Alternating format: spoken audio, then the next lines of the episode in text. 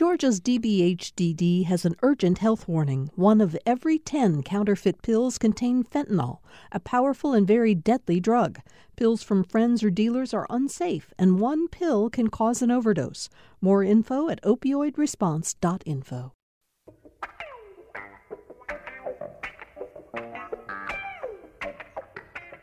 It's time for another political rewind. I'm Bill Nigut, and as always, I'm so glad that you are joining us uh, for today's show. We've got a great panel that I want to get right on the uh, on the air to talk about all the news that's uh, developing around politics today.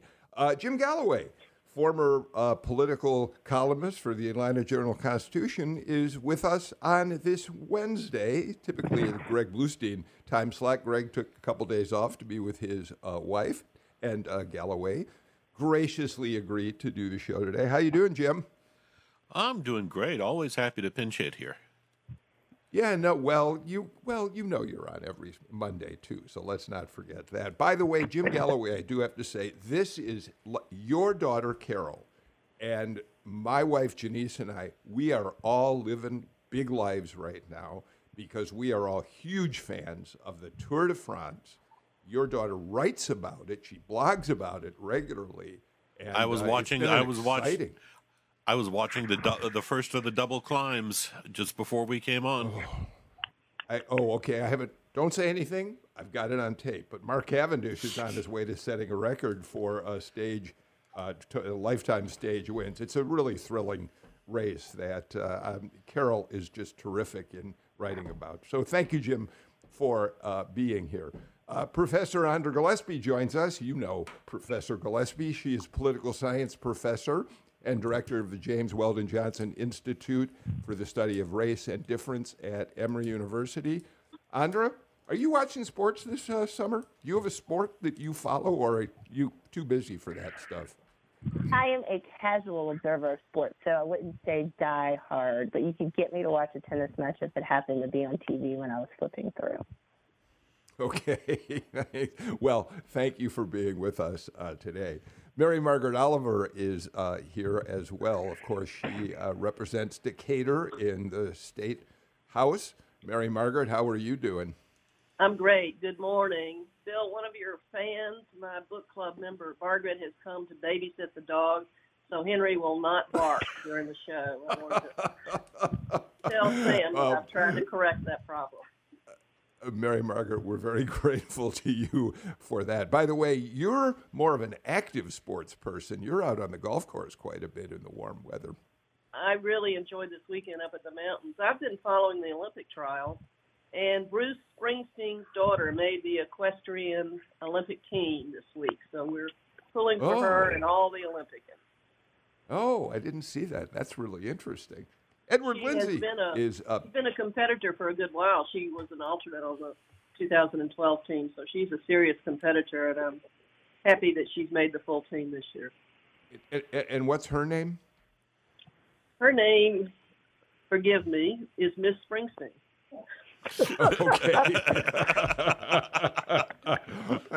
okay.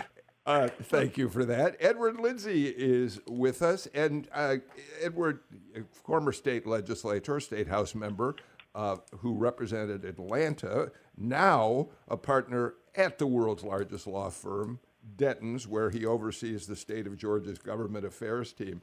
Edward, you're joining us from a little break in your schedule. Thanks for doing that. I am uh, just a little uh, Fourth of July break, but uh, but always happy to be on the show with you and the well, uh, we're glad. Yeah, and we're glad you're here for that. Jim Galloway, let's get started on um, the financial disclosure uh, report that we saw from uh, Governor Kemp the other day. Uh, he has already raised, with well over a year, well, he's got a primary coming up in less than a year now, assuming uh, uh, that there's a legitimate challenge to him, but he does have a primary contender. He's raised $12 million so far. He's got nine plus million in the bank, cash on hand, and in just the last reporting period, last three months, raised almost four million dollars. Uh, that, that that's a serious signal, I think, to uh, some yeah, of the people who might be looking to get in the race that they better be careful. Right. It's it, it, and it says a couple things. Number one, it's uh, uh, it's it's uh, double or three times uh, what uh, Roy Barnes, Sonny Perdue, Nathan Deal, and past governors have raised as of this period. Uh, but it also you you don't raise that kind of money unless you think you have to use it. Uh, and and and Brian Kemp could become it's it's it's not there yet, as he said. It, he could become the first uh, Republican governor to face a, a serious primary challenge uh, next year, and so he's uh, uh, he's he's he's behaving accordingly. I think also, it, it, to me, it's it's it's noteworthy that he's built up a list of financial supporters who aren't on board the the Trump train. They would they would hmm. prefer to see somebody who's who's not who's less beholden to Trump uh, in in charge of Georgia government. I, I, and I do think that says something on the Republican side. Yeah, um, Edward, I would I, I understand that Jim's perspective on this is that he's raising a lot of money because he thinks he's going to need it. But I would suggest a different uh, uh, interpretation that might also be applicable. Um, he's known for quite a long time that he's a target of Donald Trump and the Trump supporters out there, some of whom are Georgia Republicans. Um, and so, raising as much money as he had, it does feel to, has it feels to me, as I said, like an effort to try to brush other people back to say, "Watch out! I've got I've, I've got a powerful uh, uh, uh war chest to do battle with." Well, it's a you know it, it's a twofer here. Uh, a basic political uh, principle is, is that the best way to avoid a, a tough primary challenge, in particular, is to raise a lot of money and to make uh, more serious-minded uh, opponents uh, think twice before they uh, they want to enter the ring. Um, and as more time elapses, it becomes less and less likely he's going to face a, a serious primary challenge. Uh, just the number of folks out there who could, at this late hour, step into the ring and raise a sufficient amount of money to challenge him in a primary becomes more and more uh, difficult to see. But it's also getting back to, to Jim's uh, other point. The fact of the matter is, he's going to need it in, in the general election. Uh, the days in which one party or the other uh, dominates Georgia politics to the extent that you can brush aside uh, casually uh, the other political party in the general election are long since over. Um, you know, the, the, the governor understands that this is going to be a tough fight in November 2022 and is preparing accordingly. Andra? I, I agree with uh, what Edward and Jim have both said. The, the, the, one thing that I will add to this is um, is that I think what this demonstrates, in addition to the fact that it shows that Governor Kemp is competitive and preparing himself to wage a fight both at the primary level and at the general level, but I think it also says something about what the importance of a Donald Trump endorsement is.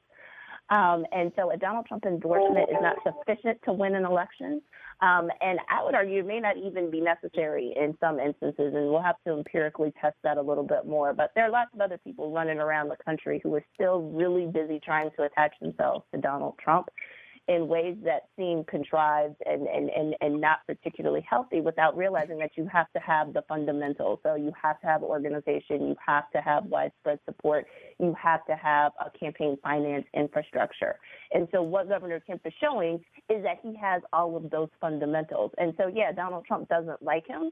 Um, but that doesn't mean that Donald Trump necessarily has the juice to be able to push him out, especially if, and I'm only projecting because Rudy Giuliani has been here in the state uh, with Vernon Jones, your option is Vernon Jones, who has a lot of weaknesses that would make him um, perhaps a, a, a weaker candidate at the primary level. We would have to wait to see what would happen there.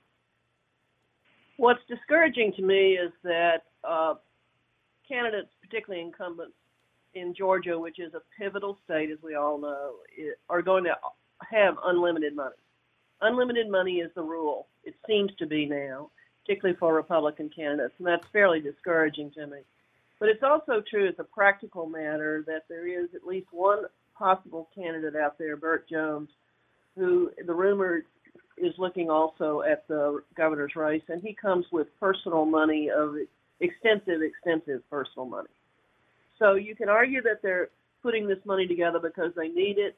You can argue that um, he started early because he understands the lay of the land. But I think the bigger picture is candidates, Republican incumbent candidates, are going to have unlimited money from here on after. And that's simply a, a very distressing fact to me. Mary Margaret, as long as the ball's in your court, uh, let me keep it there for another minute. Uh, wh- what do we what do we think is going to be the timing for the presumed bid that Stacey Abrams will make uh, uh for the governor's seat? Uh, is she can she wait till the end of the year? Uh, I mean, she can. She has the ability to raise unlimited resources, money, and she's already extremely well known but is there going to come a time when Democrats are going to start getting itchy to see her get in to the race? I don't have inside information on her strategy, but what I am clear about is that she always has a strategy. And her strategy is almost always successful from my perspective. Uh, she has greater name recognition than any candidate, and she has, I think, again, very strong, perhaps unlimited fundraising ability her strategy is something that will be, uh, in my view, a successful strategy. I doubt that she waits till the end of the year. I think she may have finished her book tour at this point, uh, and the selling of the book rights for successors and Netflix sales. And I think that was a priority for her this summer, uh, a successful rollout of her book. Um, what her timing is uh, is part of her strategy, and I trust her to implement a, stra- a successful strategy. Yeah, yeah, it's it's but but on the other hand, I, I think a lot more. Uh, uh, you have quite a few Democrats who would like a, a little uh, firmness about the future. They would like they would like to see her announce as early as possible, just to to know that she has that that they have somebody in that slot, and they're not going to be left scrambling at, at the at the last minute. And I I, I would also argue that. Uh, that uh, the recent court uh, Supreme Court decision on, on the Voting Rights Act uh, and and uh, the debate over SB 202 kind of make uh, this summer a, a, perfect time to jump into this contest. Mm. That's that's an interesting perspective, Andra, and then Edward. You both. I'm going to ask you both to play to some extent, political consultants for a moment here. So let's look at the what's coming up.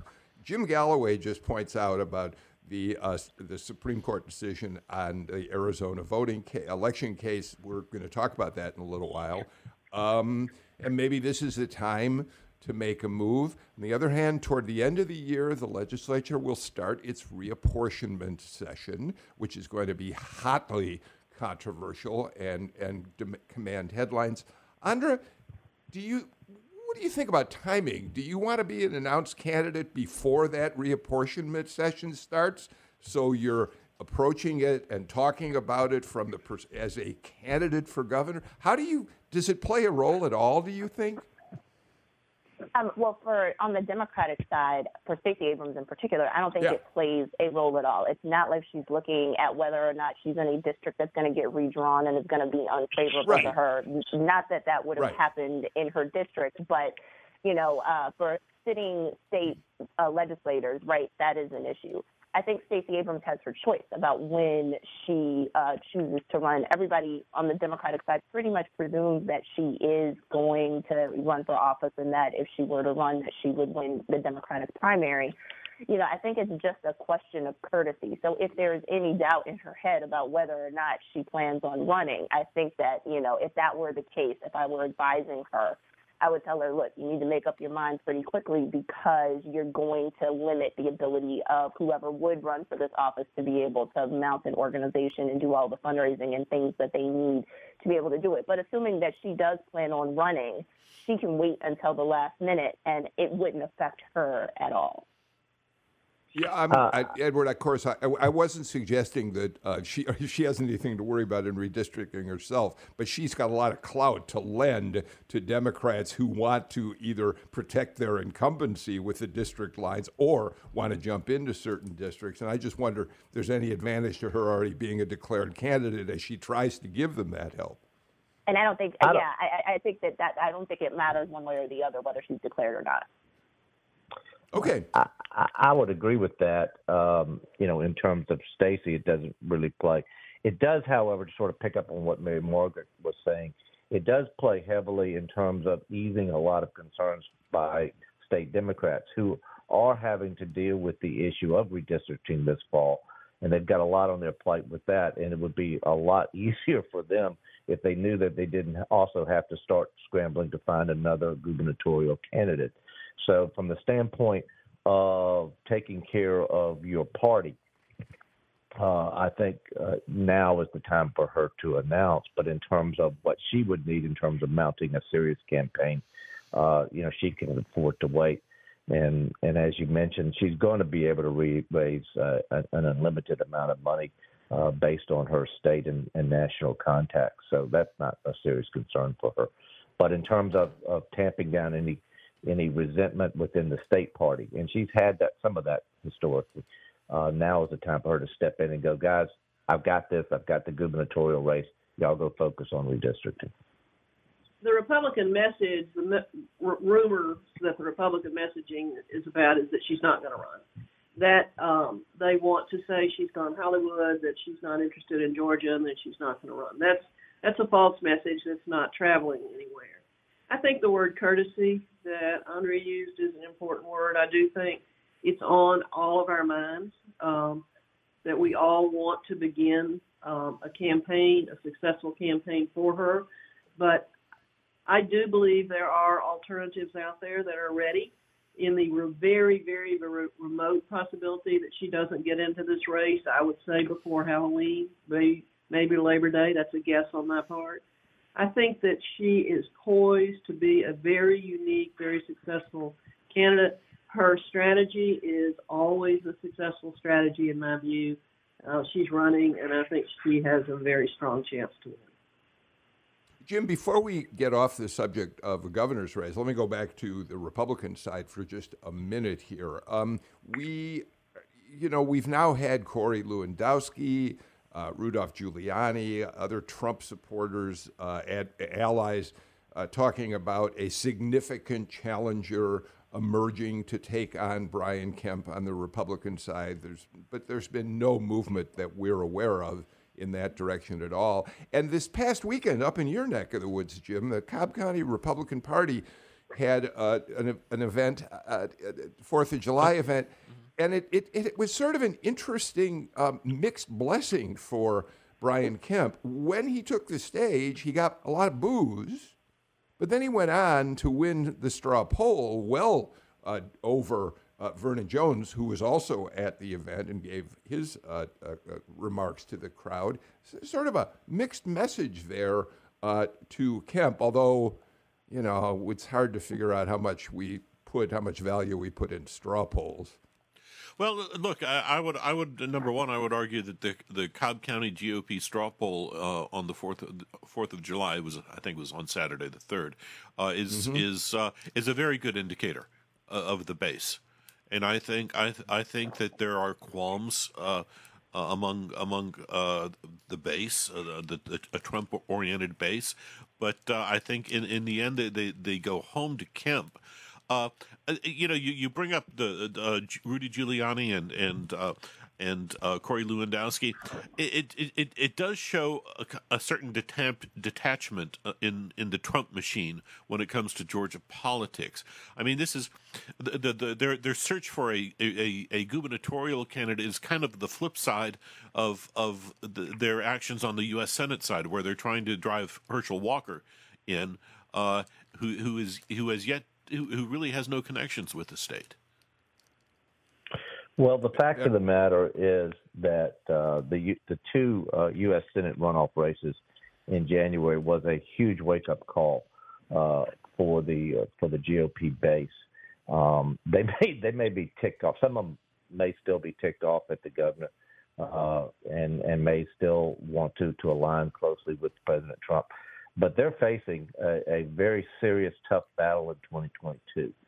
Uh, you know, you know, I, I disagree a little bit with with Mary Margaret Oliver. Yes, there are a few Republicans out there who speculate that that uh, Stacey Abrams isn't going to run, but anyone seriously looking at it is assuming that she is going to run. and that we all know she will be a formidable candidate. So that helps a lot of folks, for want of a better term, get in line. Uh, you may not be totally in love uh, with everything that uh, Brian Kemp has done. You may uh, like uh, President Trump, and you may be ticked that somehow he didn't win that election. But the bottom line is uh, they know that Stacey Abrams is coming. They know that Stacey Abrams is going to be an extremely formidable candidate, and and the only way they're going to hold the governor's mansion uh, in 2022 is if uh, they unite. Uh, the disunity that we saw uh, last January is simply a recipe for disaster for Republicans, and I think most of um, the base uh, has come to understand that. I, I, apologize. I didn't mean to interrupt you, Edward. All right, Edward. Uh, right before we take a break, how much money is it going to take to win this race? Just give us a ballpark. What do you think? Are we talking about thirty million dollar uh, per candidate? I mean, what? How much money is going to be well, dumped this into this governor's it, it takes, race? It gets back to, to what um, Andra was saying earlier. It's it's money, but it's also organization. You're gonna it's going to take thirty to fifty million dollars uh, probably to, to launch a formidable race. But even more importantly, it's going to take a, a a a strong ground campaign. I oftentimes think folks focus way too much on the amount of dollars and the amount of television that takes place. I always want to take a look at who has the strongest ground campaign because you show me who has the strongest ground campaign, provided they have they have sort of a, a that that core base money. That's the candidate I think is going to win. Uh, and if you if you have that, then then you're going to be competitive and you got a great chance. So I'm going to be looking uh, a lot at who's who's running the better ground campaign. I, I completely agree, and it gets back to that conversation about fundamentals versus what Trump says. If people have the fundamentals, they can surmount a challenge by Donald Trump. Um, and so I think we're focusing on sometimes superficial things and the wrong things, and, it, and this leads into what I kind of want to say about uh, about strategy here. So yeah, okay, Rudy Giuliani and Corey Lewandowski, like you know, are trying to put their chips on people like Vernon Jones and um, and, and Herschel Walker. But let's call the strategy out for what it is and, call, and take the quiet part and make it loud here. So going to have black candidates running on the Democratic side. And so you just found a warm black Republican body to put up against them, regardless of their qualifications and regardless of whether or not these folks are problematic, right? And you think that that is enough because of hyperpartisanship to kind of keep everything in line so that you can meet the charge of racism here. And it's like, yeah, that's tokenism at its best, and it's just not good. And I just don't think that it's strategic. And I think we have to sometimes call out the Trump camp for one bluffing all the time and just call them out for like perhaps doing things that don't make any sense and then also for overpromising and underdelivering in, in this particular instance. And so I think we should call it out for the folly that it is. The the strategy of a Vernon Jones uh, somehow helping it, it's just a, a, bizarre strategy. If you've ever had any dealings uh, in a practical way with Vernon Jones, I think the real threat to Kemp is Burt Jones. That's that's who I think the threat is, and the rest of this is is cynical at. That's the best thing I can say about a Vern Jones or Lewandowski. It's just a cynical kind of strategy. Ground game matters.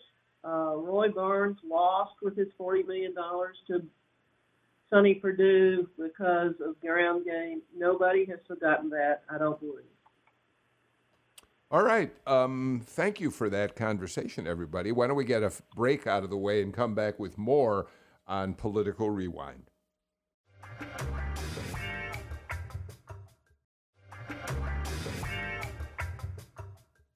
Professor Andra Gillespie, Edward Lindsey, Mary Margaret Oliver, Jim Galloway join me on today's Political Rewind.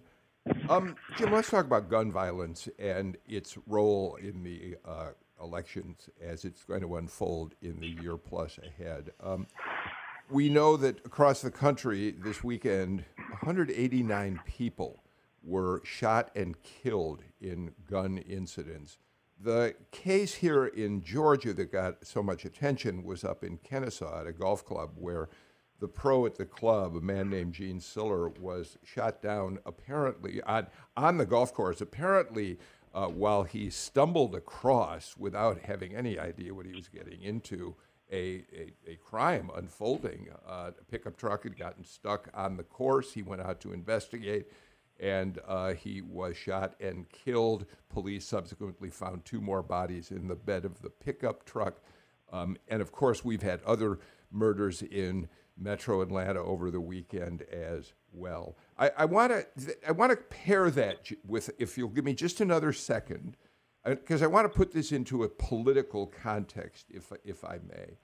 Um, here's how the New York Times this morning reported on Eric Adams' success at winning the Democratic nomination. Now we know he's won for mayor of New York.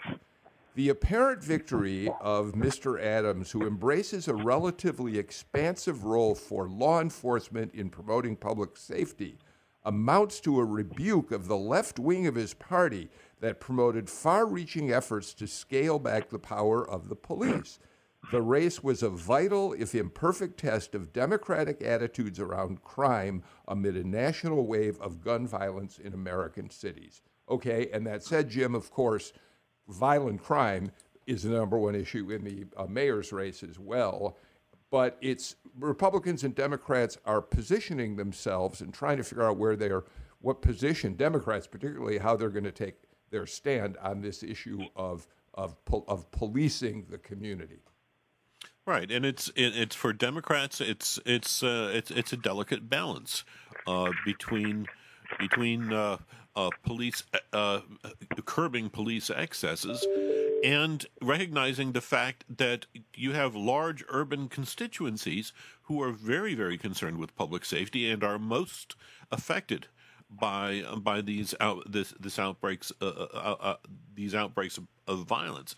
In here in Georgia you, you've seen you've seen uh, Governor Kemp kind of emphasize the situation in Atlanta but I think the shooting in Cobb, uh, in an area where I was house hunting only two months ago, I mean, I was right on the golf course, right, uh, probably near the tenth. Uh, the the the tenth hole. It's you know it's it's uh, it, this is this is a this is another form of pandemic that's hitting every community, not just not just Atlanta. It, it's happening all over all over Atlanta. Uh, I mean, all over Metro Atlanta, uh, Gwinnett, DeKalb.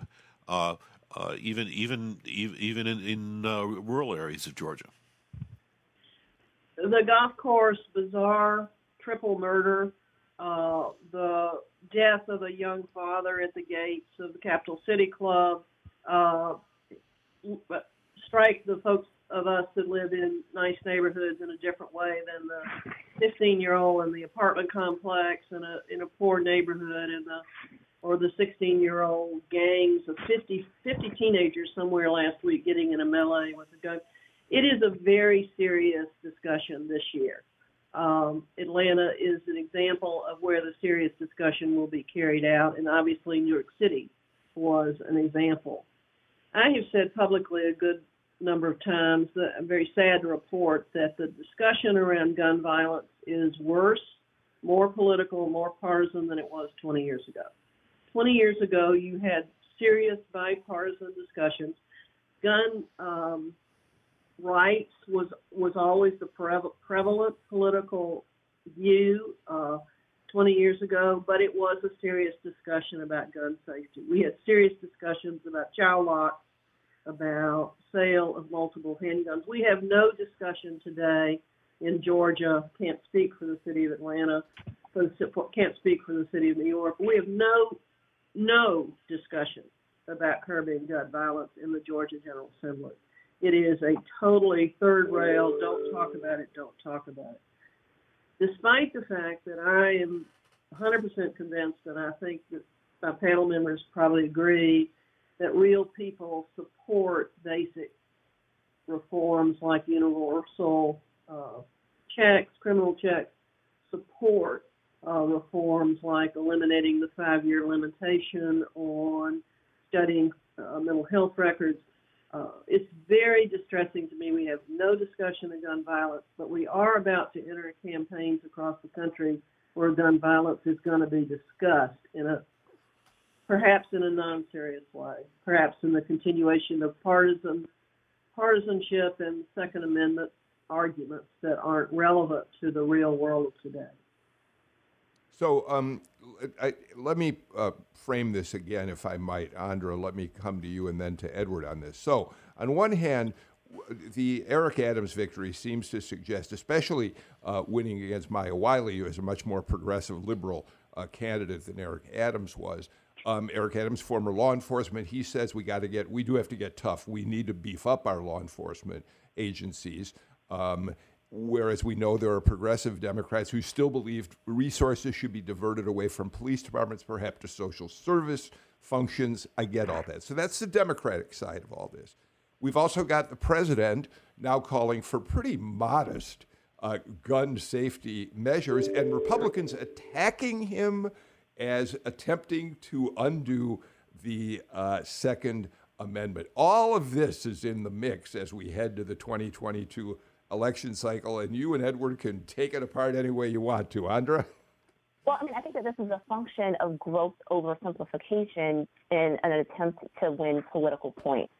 So, um, you know, when we talk about the notion of gun safety, you can point to public opinion that shows widespread support for many common sense gun safety measures, but that these things languish in um, languish in, in, in, legislatures because the politicians don't agree with this because they are worried about the gun lobby, um, or because they're worried about something else, or uh, you know that, that that is inhibiting what's going on. And so we're going to have to have a, a discussion about how hyper partisanship and about perhaps the undue influence um, of, of certain interest groups has, you know, really hijacked our, our ability to be able to do common sense things that will keep guns out of the hands of angry people, unstable people, and people who are too young to accept the responsibility of being able to carry firearms.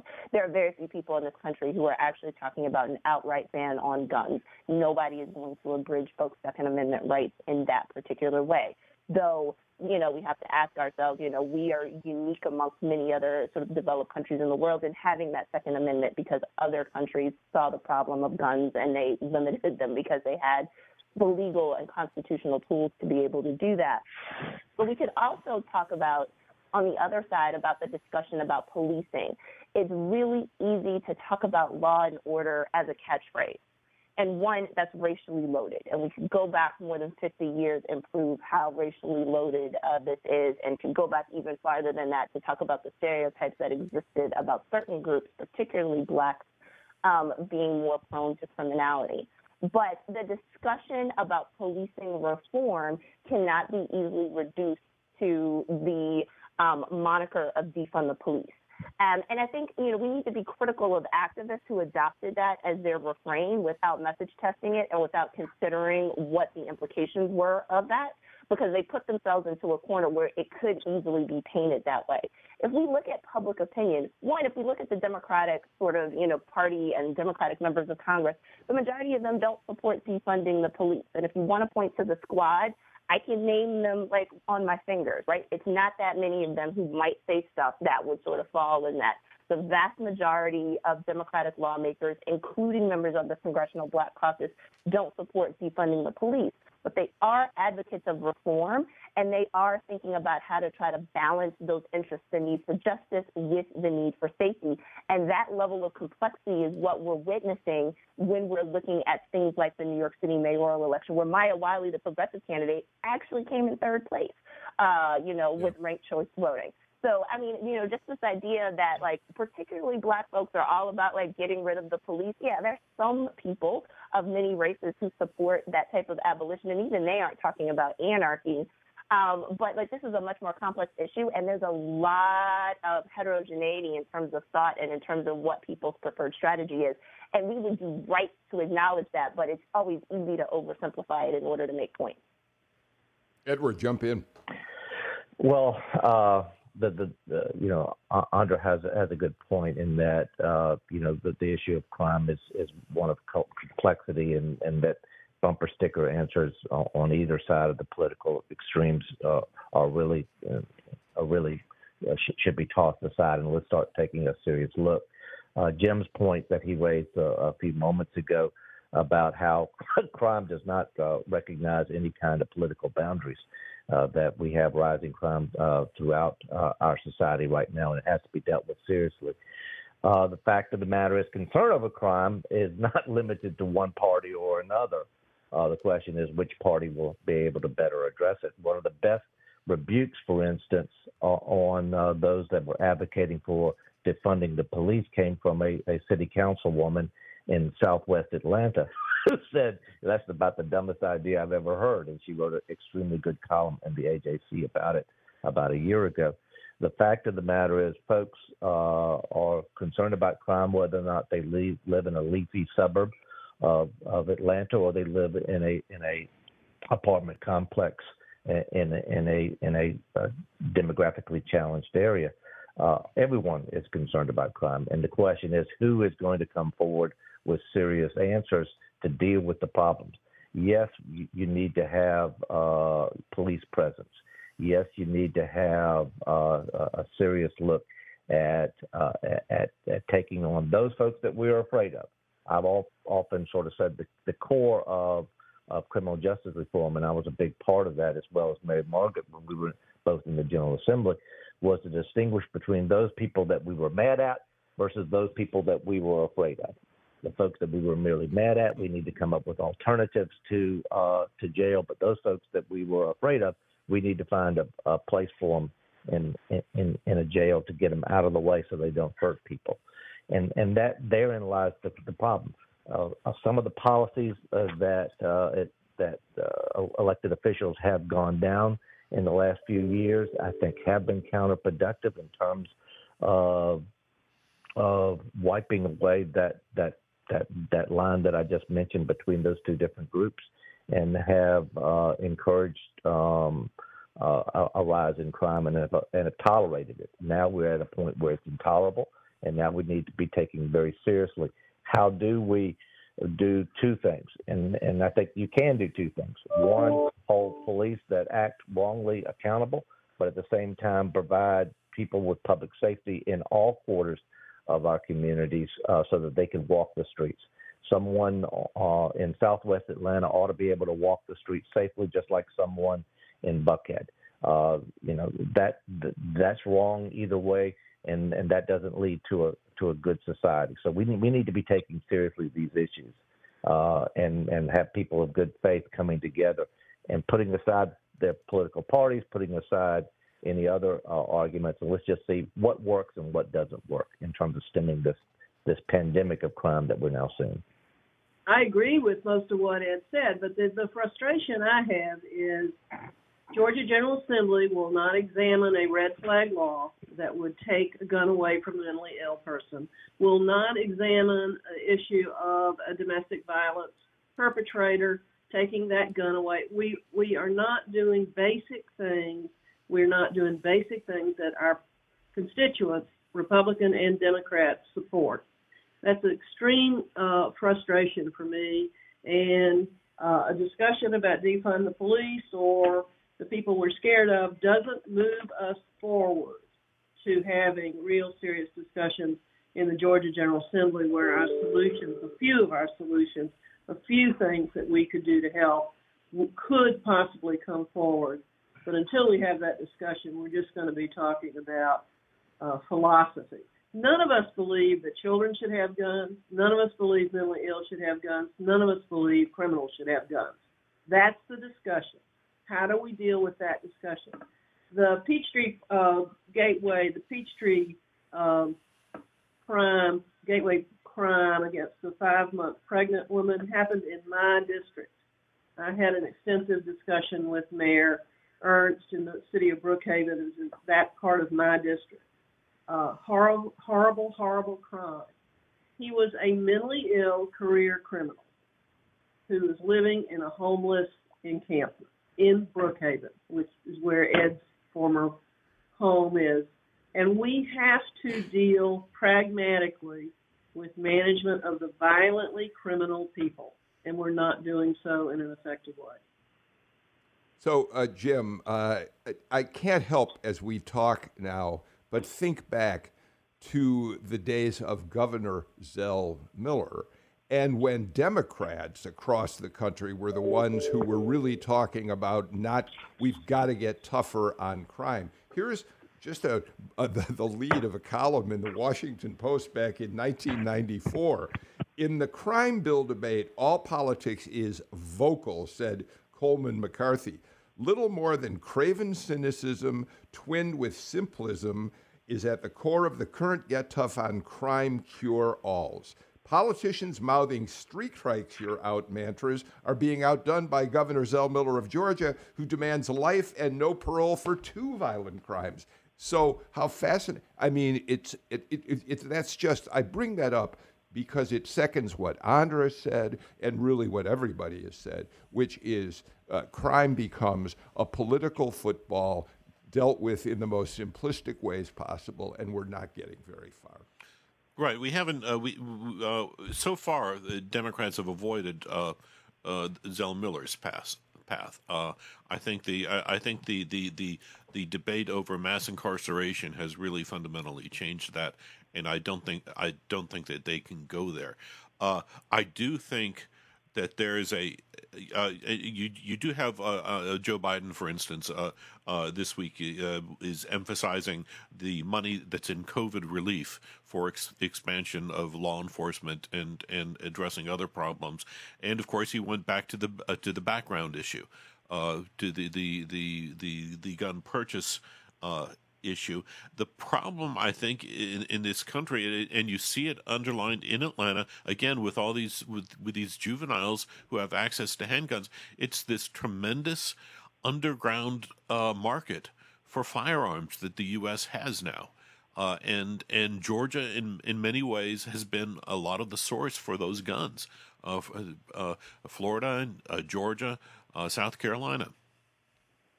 Okay, well, there's no question that uh, uh, violence in, in the streets is going to be certainly the biggest issue in the mayor's race here in Atlanta and moving forward in the 2022 cycle. One of the biggest issues that Democrats and Republicans will square off against one another on in many races across the country. Let's get to our final break of the show. Back with more in just a moment.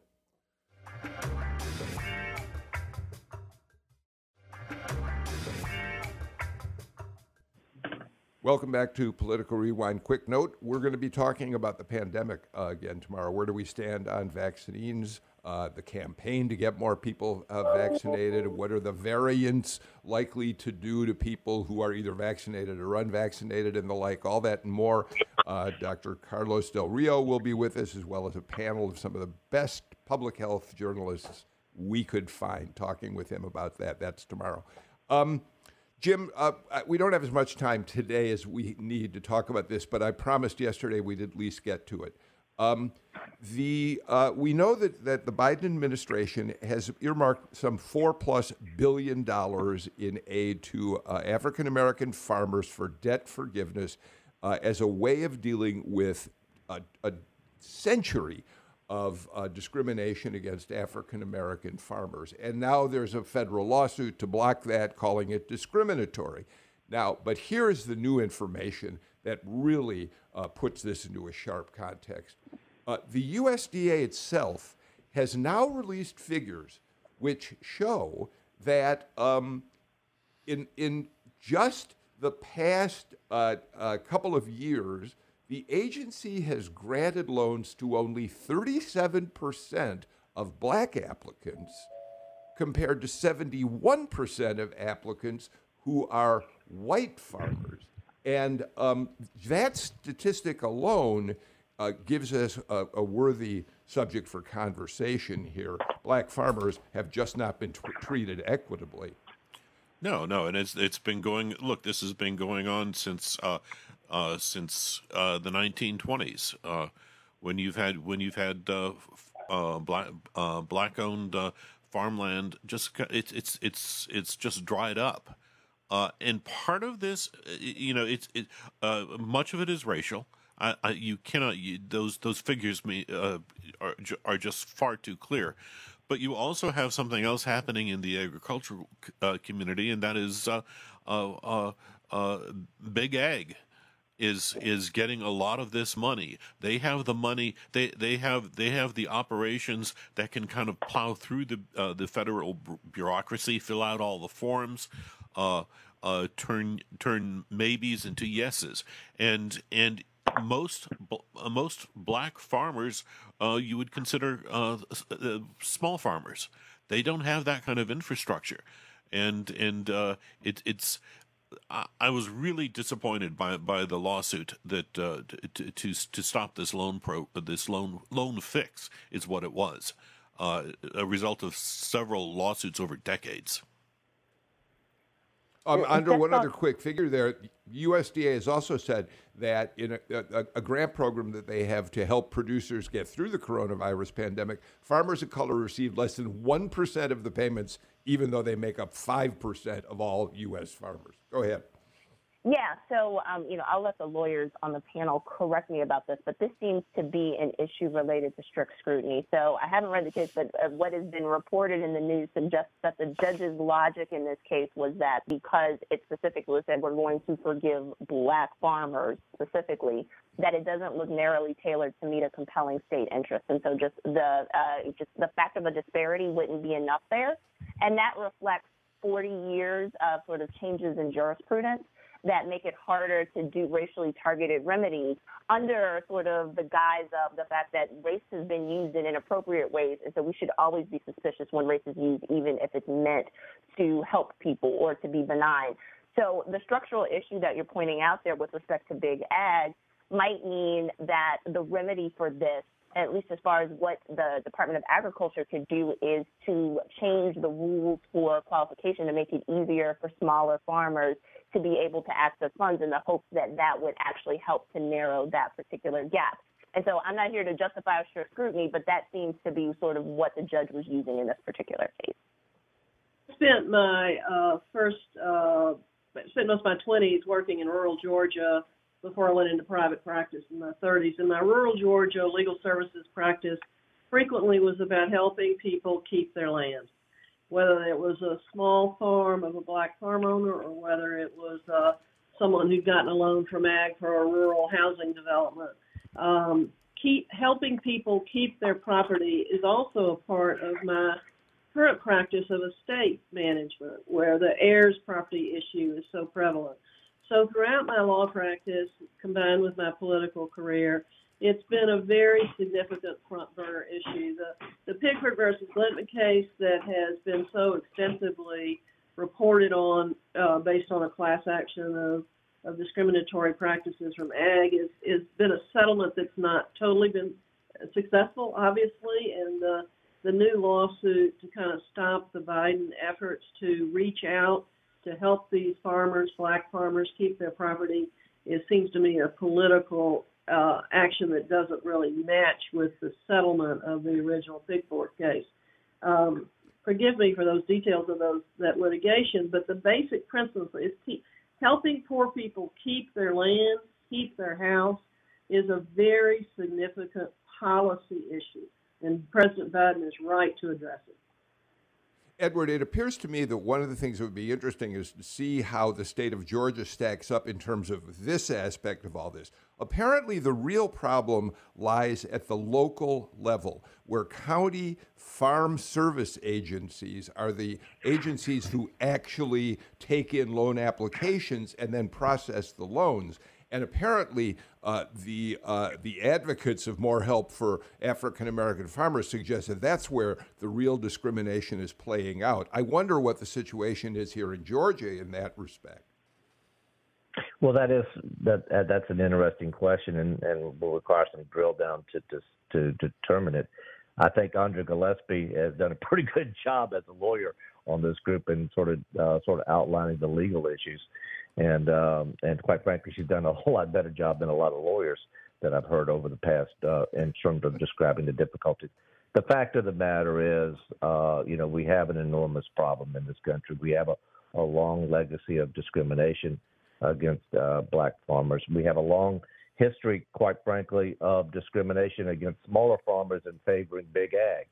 And uh, you know, what are the solutions that we can reach to be able to to help all small farmers uh, be able to cut through the red tape that Jim was describing and be able to have same access to federal funds. I think that's that's something that uh, both sides of the political aisle need to be get on board with. All right, uh, we're going to watch how that plays out. Uh, Jim Galloway, uh, I think we should talk to your old uh, colleagues out at the AJC and suggest they might want to dig into what's happening with the farm service agencies across the state of Georgia when it comes to loans. I'll pick up my phone as soon as we as soon as we're off there. I, I may get to the GPB news team before you do that. All right, we are completely out of time, I'm sorry to say, for today's political rewind. Uh, Edward Lindsey, thank you. You're here, you are trying to take a little vacation, and we've pressed you into service, and you were gracious enough to join us. Enjoy your time and off, and thank you for being uh, with us. Mary Margaret Oliver, uh, you know we always love having you on as well. And you too, Andra Gillespie. Thanks for being here for Political Rewind today. Galloway, I hope things go well for you. I'm going to turn on the Tour de France tape in a minute and read how your daughter's been writing about it. Uh, but that's it for us for Political Rewind today. We're back with another edition uh, tomorrow. As I said, Dr. Carlos Del Rio will be here to talk about the pandemic. I'm Bill Nigut. Take care, stay safe wear your mask. The variants are out there. And if you're not going to wear your mask, you'd better have a vaccine. See you all tomorrow.